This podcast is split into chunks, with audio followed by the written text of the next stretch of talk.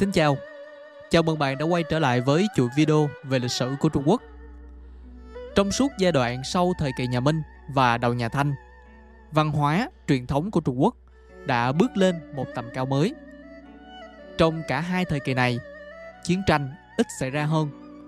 Dân chúng có cuộc sống nhìn chung là khá khẩm hơn so với những triều đại trước đó. Do đó, họ có thời gian để phát triển kinh tế và cải thiện cuộc sống. Khi chỗ ở và miếng ăn đã được đảm bảo, nhu cầu của con người luôn luôn sẽ tăng cao hơn. Người Trung Quốc luôn tìm kiếm những thứ mới mẻ. Trước tiên, nhu cầu xuất hiện ở tầng lớp thượng lưu, rồi sau đó đến trung lưu, cuối cùng là đến toàn thể bá tánh ở Trung Quốc. Dân sống ở trong thành thị thì nhìn chung sẽ giàu hơn những người sống ở nông thôn. Do họ có nhiều cơ hội để kiếm việc, kiếm tiền từ thương mại và buôn bán. Tầng lớp quý tộc vương giả đương nhiên là có nhu cầu cao hơn những người khác. Nhưng mà số lượng thì không nhiều. Chỉ khi tầng lớp quý tộc cao giai ở trong thành thị nổi lên, thì sự thay đổi về văn hóa mới thật sự biểu hiện rõ rệt. Họ tìm kiếm những vật phẩm nghệ thuật để trưng bày cho nhà cửa. Có người thì sưu tầm cổ vật. Những món đồ như vậy đôi khi có giá trị lên đến con số thiên văn sổ tử. Ngoài vật phẩm nghệ thuật ra, một số thứ khác cũng nhận được nhiều sự quan tâm, như là vải lụa và cả văn học. Trong tập này thì chúng ta sẽ tìm hiểu về văn học và cụ thể hơn đó chính là tiểu thuyết của Trung Quốc, đặc biệt là hoàn cảnh ra đời của những cuốn tiểu thuyết ngày nay được cho là 18 cộng.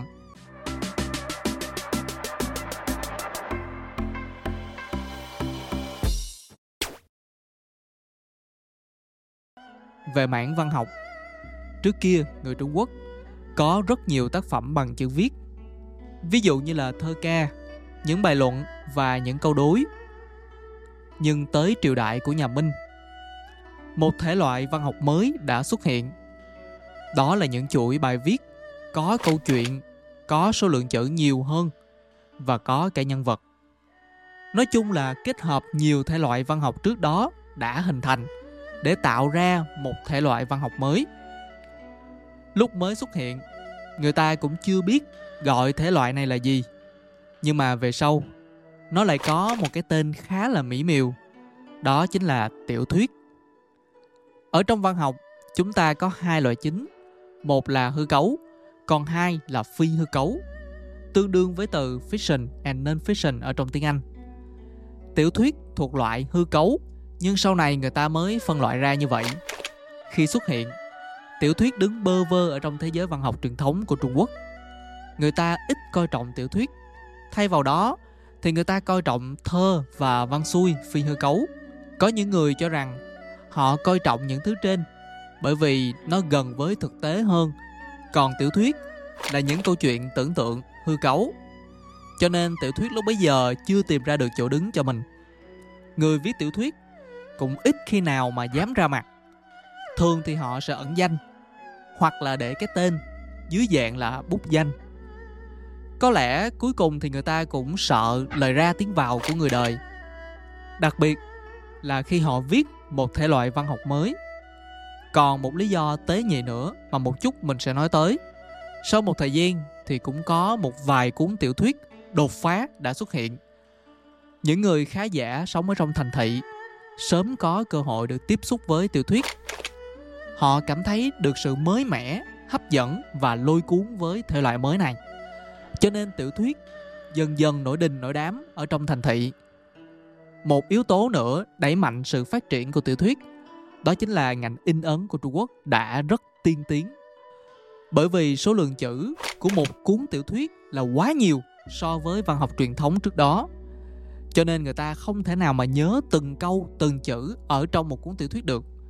Bắt buộc in tiểu thuyết lên giấy rồi đóng thành sách là phương thức duy nhất. Chưa kể những cuốn tiểu thuyết còn được phát hành thành chương nên việc in ấn thành những quyển nhỏ hơn cũng dễ dàng hơn cho việc phân phối.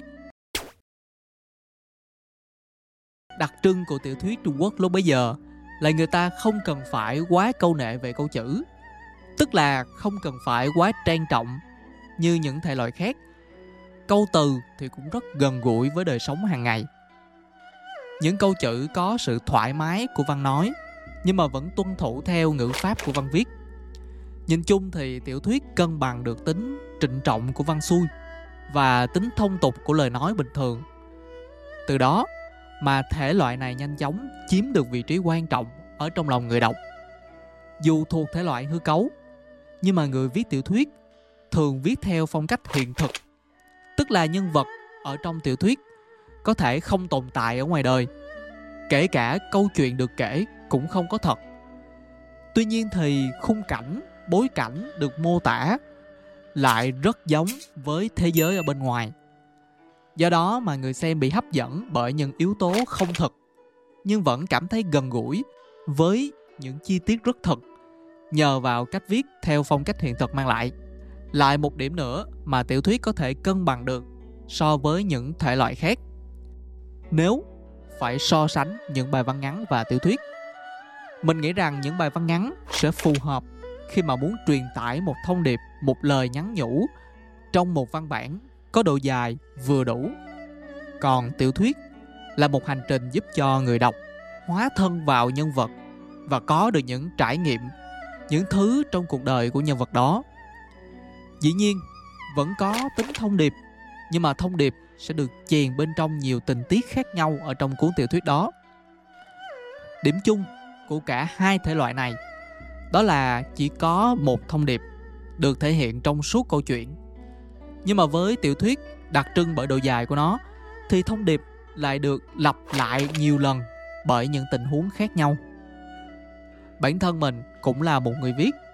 Và một trong những lý do phổ biến nhất khi mà làm nghề này, đó chính là người viết. Họ muốn tìm sự đồng cảm ở người độc giả của mình. Lúc bấy giờ, tiểu thuyết của trung quốc là những câu chuyện thể hiện sự đồng cảm với những người bị áp bức ở trong xã hội, thường là những người thiếu nữ, bất lực trước cuộc sống. Cho nên những đề tài như là tình yêu, tiền bạc, hôn nhân và quyền lực đều rất phổ biến và được đón nhận. Ngoài những yếu tố cân bằng được giữa sự hư cấu và hiện thực được kể ở trên, có một điểm nữa ở trong tiểu thuyết của trung quốc lúc bấy giờ, làm cho nó ăn khách là yếu tố khiêu dâm. Trong xã hội truyền thống của trung quốc, rất khó để người ta trao đổi về những vấn đề nam nữ. Thậm chí khi nói tới chữ tình dục thôi, thì người ta cũng đã phải mượn rất là nhiều những cái hình ảnh khác nhau, tế nhị hơn để nói từ đó đây được xem là một chủ đề rất tế nhị của người trung quốc. Thậm chí là ngay cả thời nay, người ta cũng e ngại khi mà bàn luận về chủ đề này. Một phần vì nó quá riêng tư, còn một phần nó đánh động đến những chủ trương về lễ giáo ở trong tư tưởng của họ. Nhưng mà ở trong tiểu thuyết thì người viết lại có thể khai thác được. Mặc dù là họ không dám đưa tên thật của mình lên, mà chỉ ẩn danh hoặc là dùng bút danh mà thôi. Người viết tiểu thuyết có thể mô tả những thứ rất riêng tư ở trong tiểu thuyết, giống như là mối quan hệ giữa vợ chồng và những mối quan hệ bất chính. Dù như vậy, yếu tố này không phải là yếu tố chính, nó cũng chỉ giúp cho tiểu thuyết có phần chân thật hơn và lôi cuốn hơn. Bởi vì cho dù họ có kể những câu chuyện khiêu dâm, những câu chuyện gợi cảm đến mức nào đi nữa, thì kết thúc của nó vẫn quay về một bài học đạo đức. Tức là yếu tố khiêu dâm chỉ là phương thức để họ dẫn đến những vấn đề về đạo đức mà thôi. Ngoài ra còn có những bài học khác, như là những kẻ ác nhất định sẽ bị trừng phạt. Còn những người đức hạnh thì sẽ được trời phú tới thời của nhà thanh, thì triều đình bắt đầu kiểm duyệt tiểu thuyết chặt chẽ hơn. Một số tác phẩm có yếu tố khiêu dâm sẽ bị kiểm duyệt. Còn những tiểu thuyết đã phát hành rồi, nhưng mà do kiểm duyệt nên liền bị cấm lưu hành những người sở hữu chúng lúc bấy giờ phải giấu đi thậm chí có một số người còn mang tới nhật bản để cất về sau này có một số tác phẩm đã được các nhà nghiên cứu, các học giả tìm thấy những cuốn tiểu thuyết của trung quốc cách đây mấy trăm năm tại nhật bản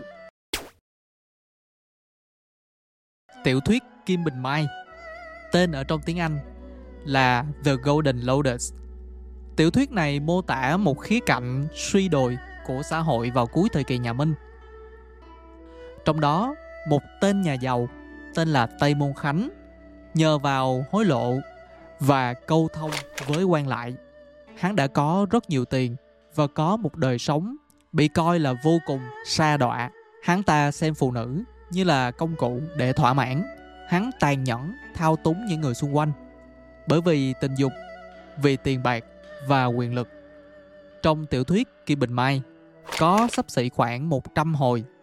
Tuy nội dung được đánh giá là có nhiều yếu tố trụy lạc, nhưng tổng thể câu chuyện lại phản ánh sự suy đồi của xã hội nhà Minh lúc đó. Bình thường thì trong những cuốn tiểu thuyết, kẻ phản diện phải trả giá những cái giá rất lớn, thậm chí là có những kẻ phản diện phải lìa đời khi mà câu chuyện kết thúc. Nhưng ở trong cuốn tiểu thuyết này lại có một ngoại lệ hiếm hoi. Kẻ phản diện không bị trừng phạt quá khắc khe, mà thay vào đó công lý được thực thi bằng cách là vận rủi lại ập lên người của con cháu. Đây cũng là một cách làm cho những kẻ ác phải quay đầu. Hồng Lâu Mộng cũng là một tiểu thuyết ăn khách bậc nhất của Trung Quốc. Tác phẩm được xuất bản vào năm 1791, tức là khoảng sau 150 năm tiểu thuyết Kim Bình Mai được viết. Vẫn ở trong bối cảnh của Trung Quốc bước vào thời kỳ cực thịnh, nhu cầu của con người ngày càng thăng hoa. Tuy nhiên thì những góc tối của xã hội lúc bấy giờ cũng vì thế mà ngày càng xuất hiện dày đặc hơn. Nội dung ở trong cuốn tiểu thuyết này kể về tình yêu của hai người trẻ tuổi bị vướng vào vòng xoáy của tiền bạc và đạo đức ở trong một gia tộc quyền lực ở Trung Quốc. Nam chính và nữ chính là hình ảnh đại diện cho sự suy tàn không thể tránh khỏi của gia tộc đó. Chỉ trong vòng 8 năm ngắn ngủi mà một đại gia tộc lớn rơi vào kết cục bi thảm. Ở đoạn kết, nữ chính thì không còn sống nữa, mà nam chính lại có người khác, nhưng mà cuộc hôn nhân đó lại không được hạnh phúc. Ở trong video này thì mình không nói quá nhiều về nội dung của hai bộ phim trên được. Nhưng mà cả hai cuốn tiểu thuyết này đều có sức ảnh hưởng lớn ở trên thế giới. Như tiểu thuyết Kim Bình Mai được nhiều người công nhận là tác phẩm tiểu thuyết xã hội hiện thực đầu tiên được viết, đi trước những tác phẩm tương tự của châu Âu đến tận hai thế kỷ. Ngày nay, thậm chí tên của những cuốn tiểu thuyết có tuổi đời hàng thế kỷ như thế này vẫn còn được nhiều người biết. Một số người đã đọc bản dịch rồi, còn một số người được biết qua những bộ phim được dựng lại dựa trên tiểu thuyết. Điểm ăn tiền của tiểu thuyết là sự đa dạng của nó. Nó vừa là tiếng nói dân dã, vừa có những cốt truyện phức tạp, vừa hư cấu nhưng cũng vừa hiện thực và lôi cuốn. Cho nên trong một thời gian dài nữa sắp tới, tiểu thuyết vẫn sẽ còn tồn tại ở nhiều quốc gia chứ không chỉ riêng gì ở Trung Quốc và sẽ tiếp tục phát triển. Chẳng phải trong 20 năm đổ lại đây, chúng ta đã thấy rất nhiều tiểu thuyết mạng nổi tiếng đã xuất hiện hay sao? Đây là toàn bộ nội dung của tập này. Cảm ơn các bạn đã lắng nghe. Trong phần mô tả của mỗi tập, mình luôn có để danh sách của toàn bộ các tập trong từng chủ đề. Nội dung được sắp xếp theo trình tự hợp lý và được chuẩn bị rất công phu. Mong các bạn ủng hộ bằng cách nhấn đăng ký kênh, nhấn thích và chia sẻ video này. Mình là Dương, xin cảm ơn và hẹn gặp lại trong tập lần sau.